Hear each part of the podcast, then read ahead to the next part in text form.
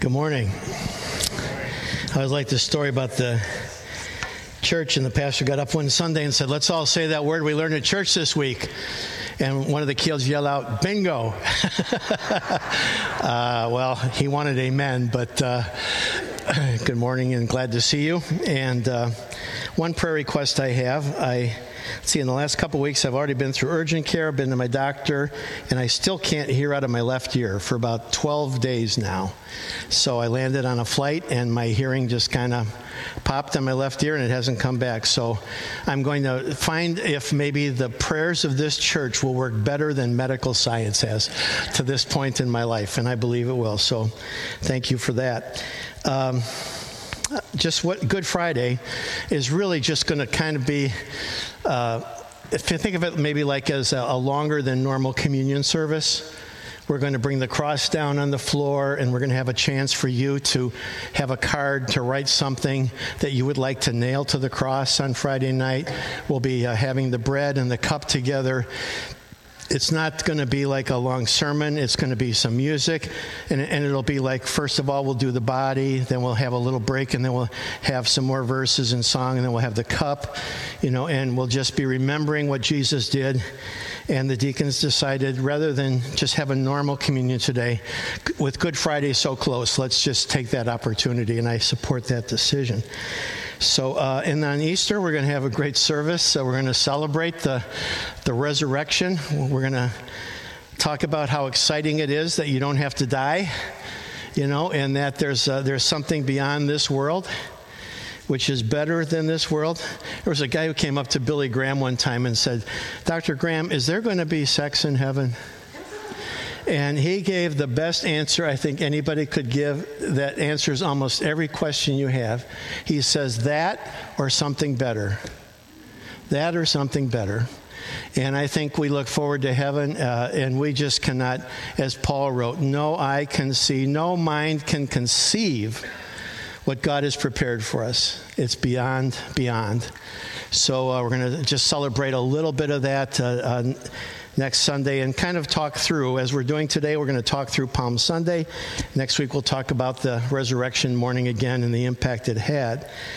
Um, we're going through our, our study, Journey to Jerusalem, we're calling it, and uh, you may notice that we have a little uh, spot up in the upper right part of the slides, and that's because the problem we had was uh, on the YouTube to have uh, to have the slides up there and, and the image are both hard. So, uh, can you put up one of the slides up there? And, uh, and you can see up in the upper right corner there, there's, there's more space now than there used to be. And that's so that's on, on YouTube, you'll see there's a little box up there where you can actually uh, see me. And they, they thought, given, given my handsome uh, countenance, it was better to have it small on the screen. So, uh, uh, but that's why we kind of reformat things a little bit that way. Uh, let's pray. Father, as we go into that great day of days, when you came into uh, the holy city of Jerusalem, we pray that you would uh, help us. Uh, to find a fresh look at it with, with new eyes today and once again see just part of the wonder of who you are. In Jesus' name, amen. The script for Palm Sunday comes from Psalm, uh, Psalm 118. I, I, don't think we realize that a lot of times. A lot of people don't, unfortunately, know the Bible as, as well as, uh, as maybe they used to. And, but for a Jew uh, who lived uh, and was constantly immersed in the scripture, it would be very familiar. And in Psalm 118, it starts off with a familiar verse here. Uh, go ahead, go forward one. This is the day the Lord has made. Notice that that's verse 24. Uh, we will rejoice and be glad in it. Now, it's interesting that on this particular day that's going to end uh, with a crucifixion on Friday, that it says that because the very next verse says, Please, Lord, please save us. And you'll see that save us there comes from two words. Uh, it's Hosanna, but it's Hosey, save, Anna, pray. God, I pray that you would save us. I think uh, when I was a boy, I used to think that Hosanna was they were just all like praising him. It was like a, a praise word. And as you get older, you realize it wasn't a praise word, it was a prayer word. And it was, God, save us. Uh, let's so let's practice our Hosanna right now, okay? Let's all say that new word we learned in church, Hosanna. Ready? One, two, three. Hosanna. Now, I would like you to say that and remember that because there's going to be times in your life you're going to need a quick prayer and a short prayer. And how about this? Hosanna. God, save me. God, help me.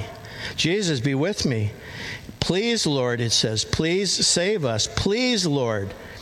You'll notice how, how many times, please, please, please, please give us success. Begging God for those things. And then the very next verse, 26, bless the one who comes in the name of the Lord. We bless you from the house of the Lord. So the things that people said on Palm Sunday, Hosanna, and here, bless the one who comes in the name of the Lord, are quotations from Psalm 118. So 118 was kind of the script uh, for that day. And on that day, when Jesus, uh, here's kind of a picture, you know, of him riding on the on the uh, donkey in the back. For some reason, the TV in the back isn't hooked up, so I can't see anything. But uh, the day that he comes riding in uh, on the, that uh, colt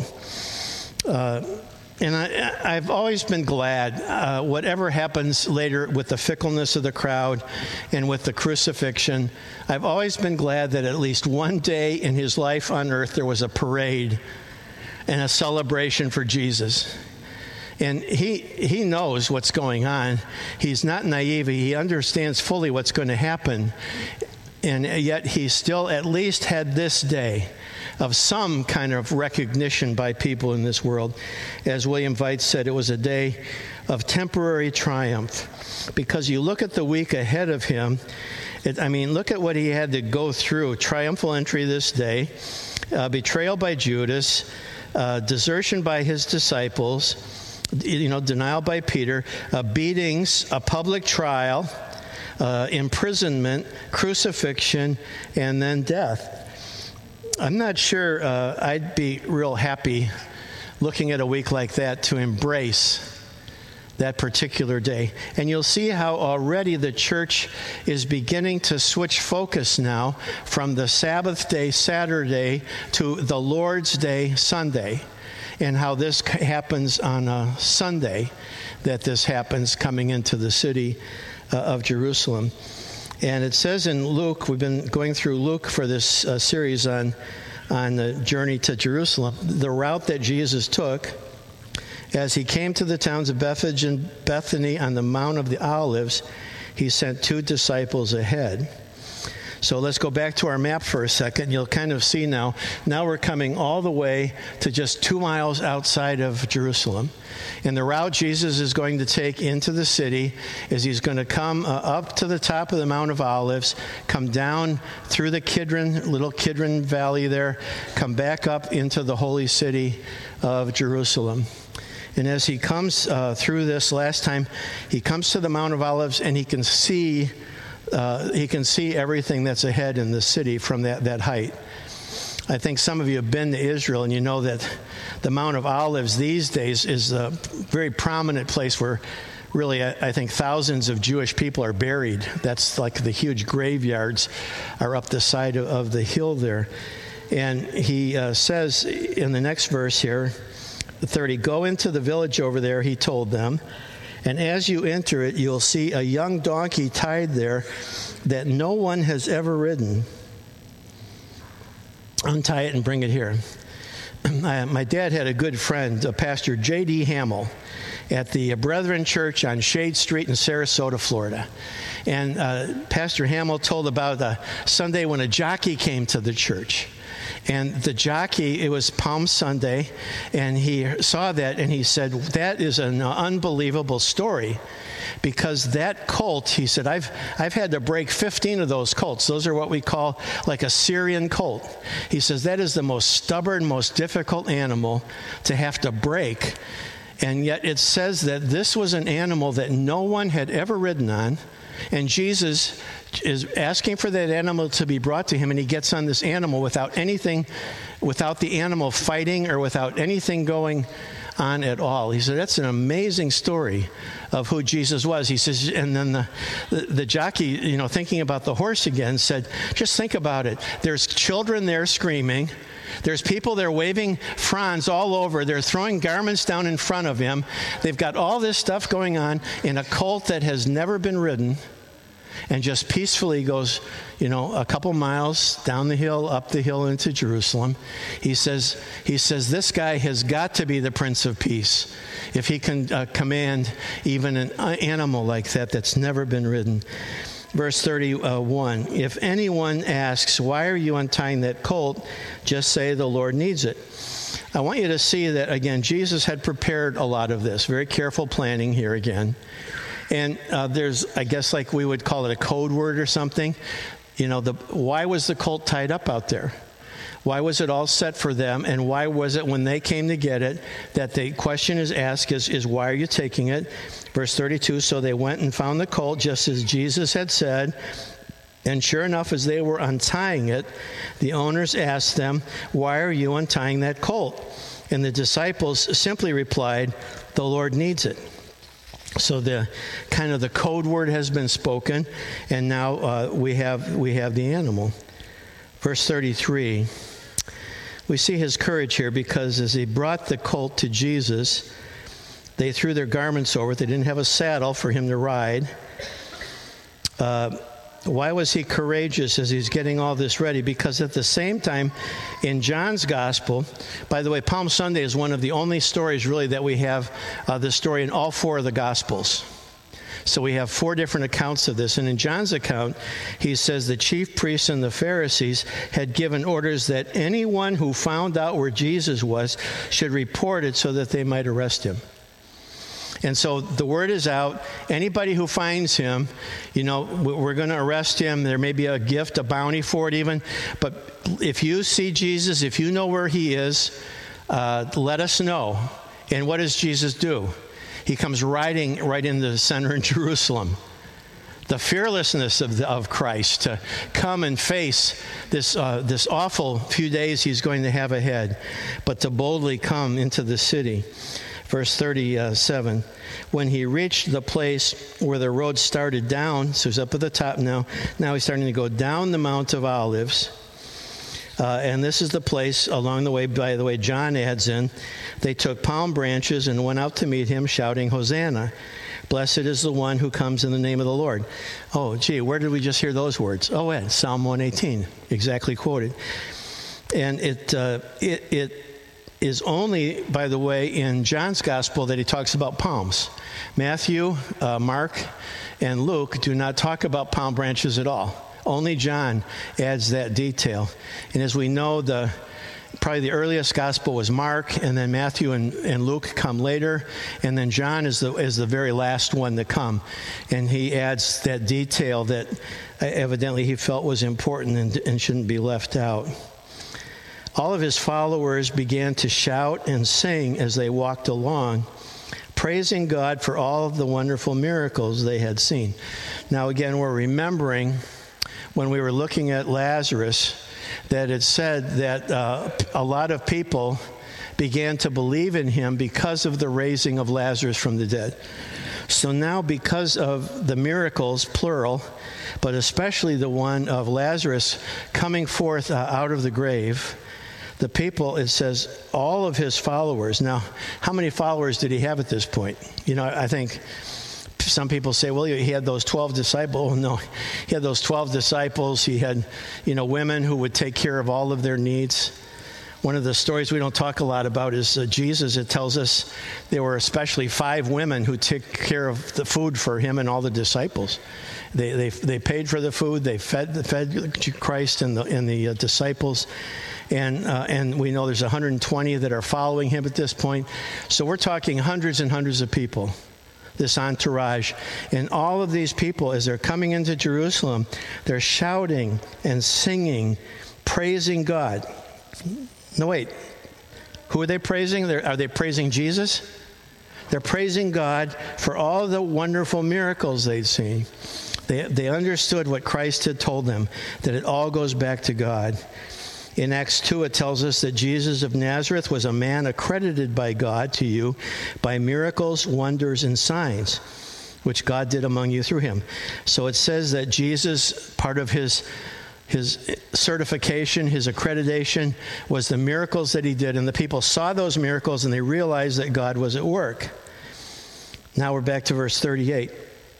Uh, blessings on the King who comes in the name of the Lord, peace in heaven and glory in highest heaven. So again, the words of 118 quoted as they're singing. What are they singing? What are they shouting? Scripture. Pretty normal. If you study Jews, there were a number of, of, Psalms that were called the Psalms of Ascent. And as people would come into the city of Jerusalem for different worship times, these are the songs that people would sing along the way as they were coming into the city. That'd be weird, wouldn't it? If. Uh, you know, you're up, by the front door, and this morning, if uh, everybody kind of came in the church and everybody was kind of like singing one of the praise choruses as they came walking in, it'd be a little different, wouldn't it? Uh, but you know, they're they're singing scripture as they come into that place of uh, of celebrating the, the entry into Jerusalem. Well, welcome to the reality of life. I uh, one of the great translators of the Bible is J.B. Phillips.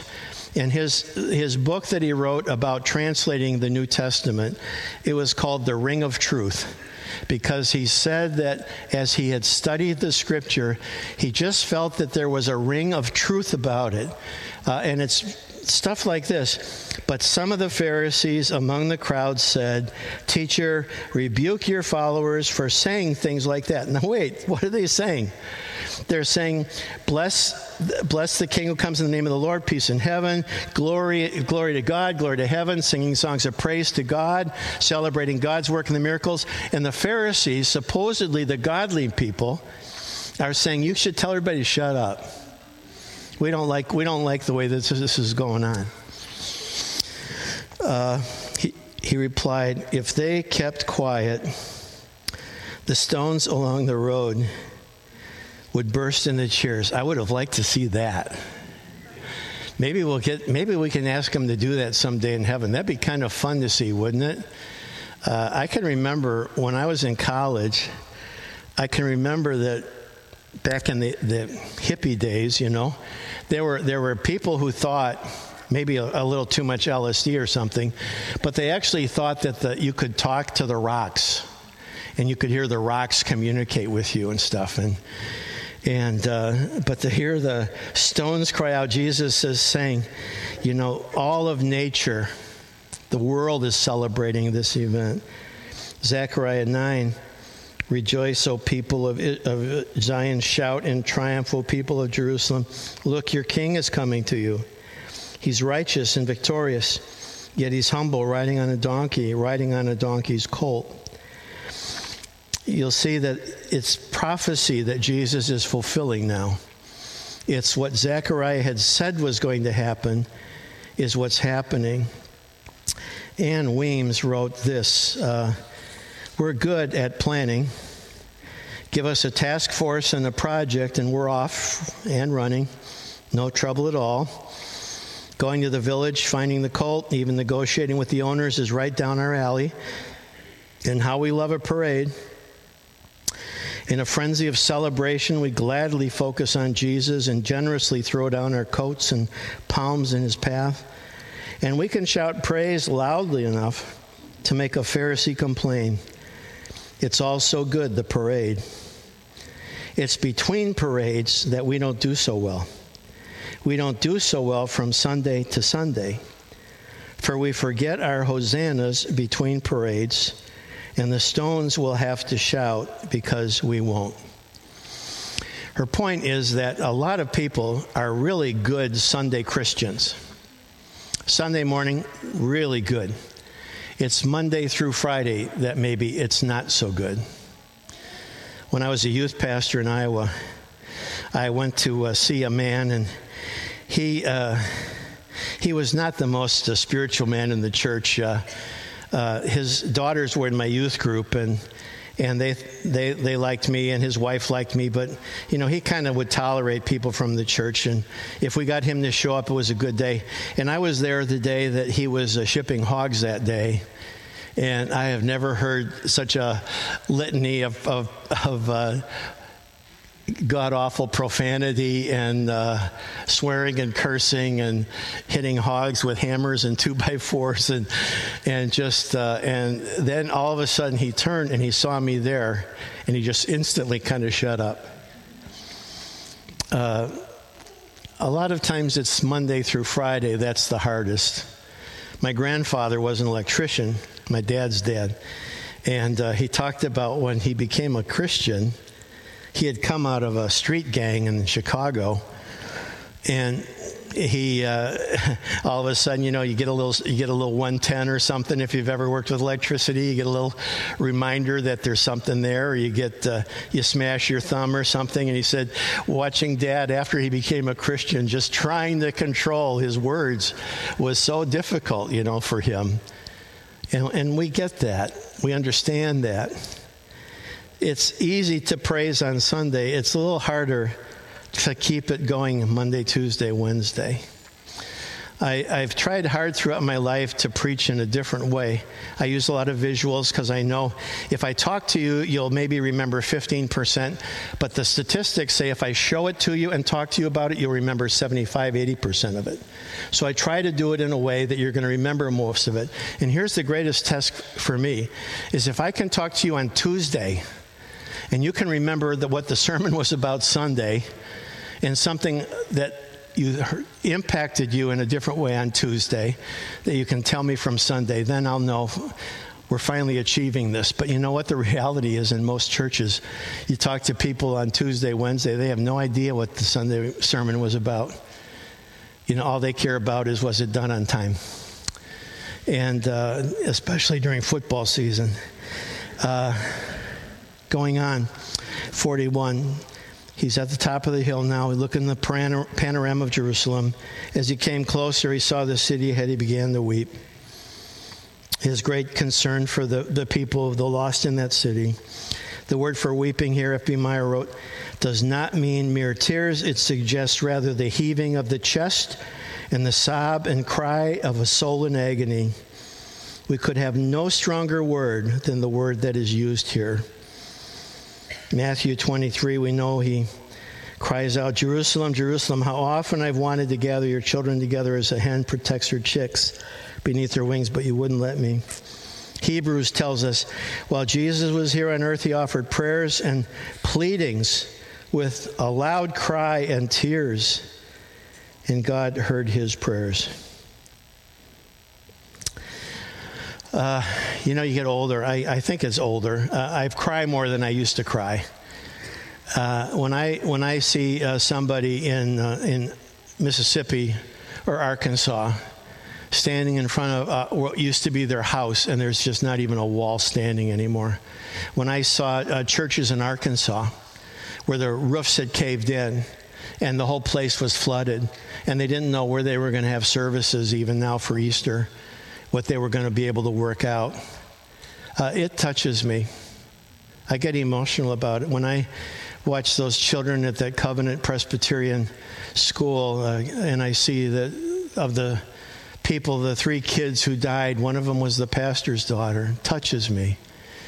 Try to work well and provide this school to help kids and a lot of kids who had special issues educationally and other things, and then somebody just comes in and just throws this horror into their lives, uh, it touches me. And I think it's a spiritual thing to do to, to grieve over the, the sin and pain in this world at times. Jesus said, How I wish today that you, of all people, you're in Jerusalem for crying out loud, that you would understand the way to peace but now it's too late. And peace is hidden. It's there, but you can't even see it. Ann wrote, Ann Weems wrote, There is but one face whose holy eyes won't turn away but focus on us and weep. Jesus continues, Before long, your enemies will build ramparts against your walls, encircle you, and close in on you from every side. They'll crush you into the ground, and your children with you. Your enemies will not leave a single stone in place because you did not accept your opportunity for salvation. You did not. You know, the Son of God comes to you. He offers you, the Prince of Peace, King of Kings, Lord of Lords, offers you salvation, offers you eternal life, offers you forgiveness, cleansing. And you know what? You reject it. You had a chance, and you know what's going to happen? And Jesus is talking about something that's going to happen within the next 40 years. We know from history the Romans are going to come in, they're going to desecrate the temple, they're going to tear down so much of the city of Jerusalem, and they're going to tear the walls down, and they're going to just oppress the people mercilessly. The Romans are just going to come in and just run roughshod over the whole city. And Jesus is already seeing the walls collapse, the families destroyed, and just the terror that's going to happen. Was Augustine who said, Christ is not valued at all unless he is valued above all. And so we come to Jesus Christ. Our opportunity for salvation, even now, if we'll just open our eyes and see it. It's amazing when you think about it. Some people say it's just it's too easy to become a Christian. You know, you just you ask God to forgive you. You say, "I want a relationship with Jesus Christ," and then you get to go to heaven. That's just too easy. And I like what uh, what uh, Ruth Graham Bell said. She said it has to be simple. Do you want do you want uh, children to be able to understand it? Do you want someone with special needs to be able to understand it? Do you want people who em- emotionally or mentally have limitations to be able to be in heaven one day?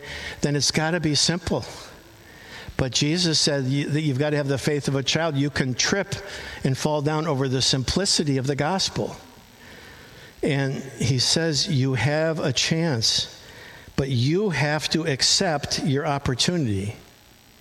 Nobody can do that for you people, I, I, will meet people and I'll say, Well, what do you do? I say, Well, I'm a minister. I say, Oh, I got an uncle who's a minister. My grandfather was a minister. And I'm kind of, I mean, if I was honest, I'd say, Yeah, well, who cares?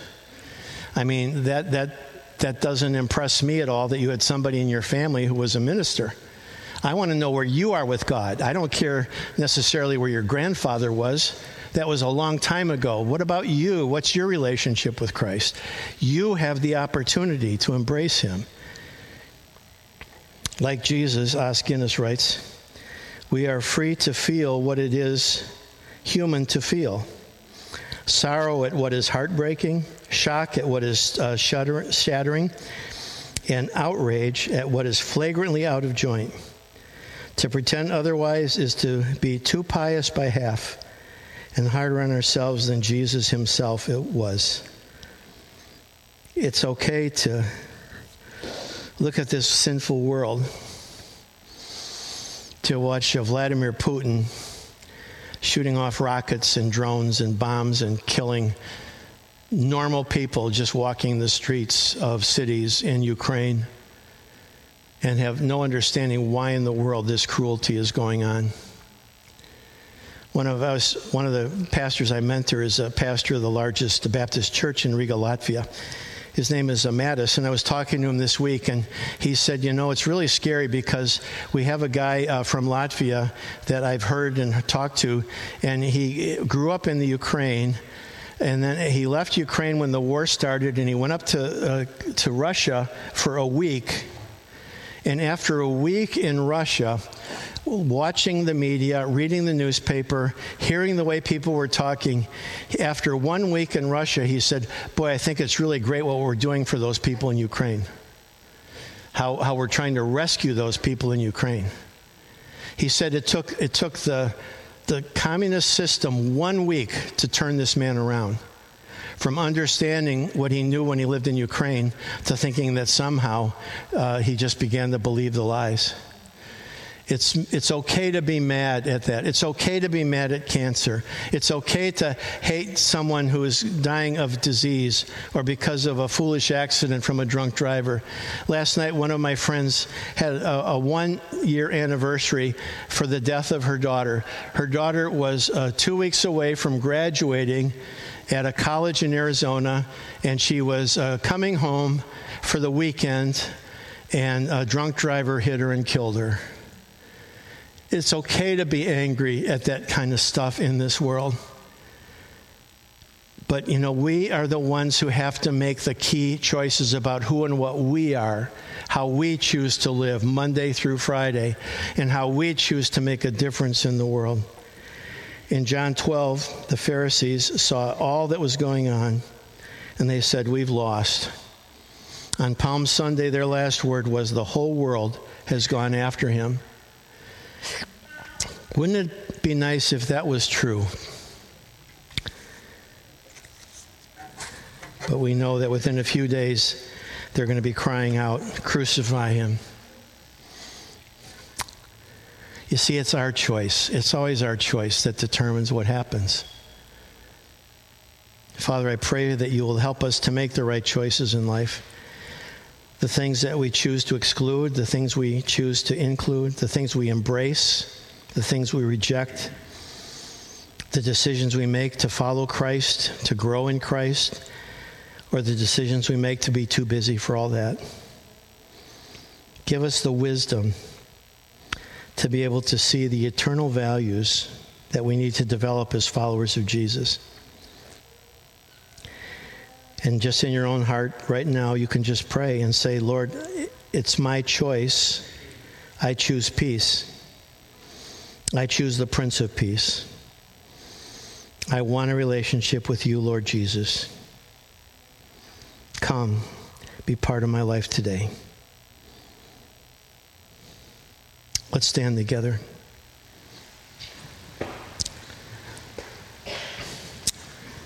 And may the Lord bless you and keep you. May the Lord make his face to shine upon you and be gracious to you. May the Lord God lift up his face toward you and give you peace. In the name of God the Father, God the Son, and God the Holy Spirit, amen. And together we close with that new word we learned at church, which is one, two, three Hosanna. God bless you.